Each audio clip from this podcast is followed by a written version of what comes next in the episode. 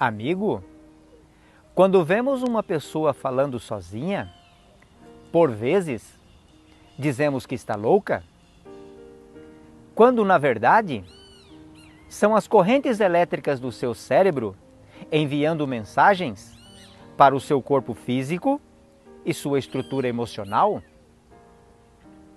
Davi, carregando uma consciência pesada pelos seus pecados, nos Salmos 32, do verso 1 ao 4, declara que o seu corpo estava ficando doente e sua mente estava entrando em depressão. Queridos, quais têm sido os teus pensamentos? Tem se demorado nas coisas boas deste mundo?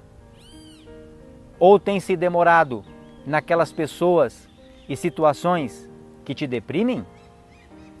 O livro Mente, Caráter e Personalidade, página 451, nos diz: O senso de pecaminosidade envenenou as fontes da vida e da verdadeira felicidade?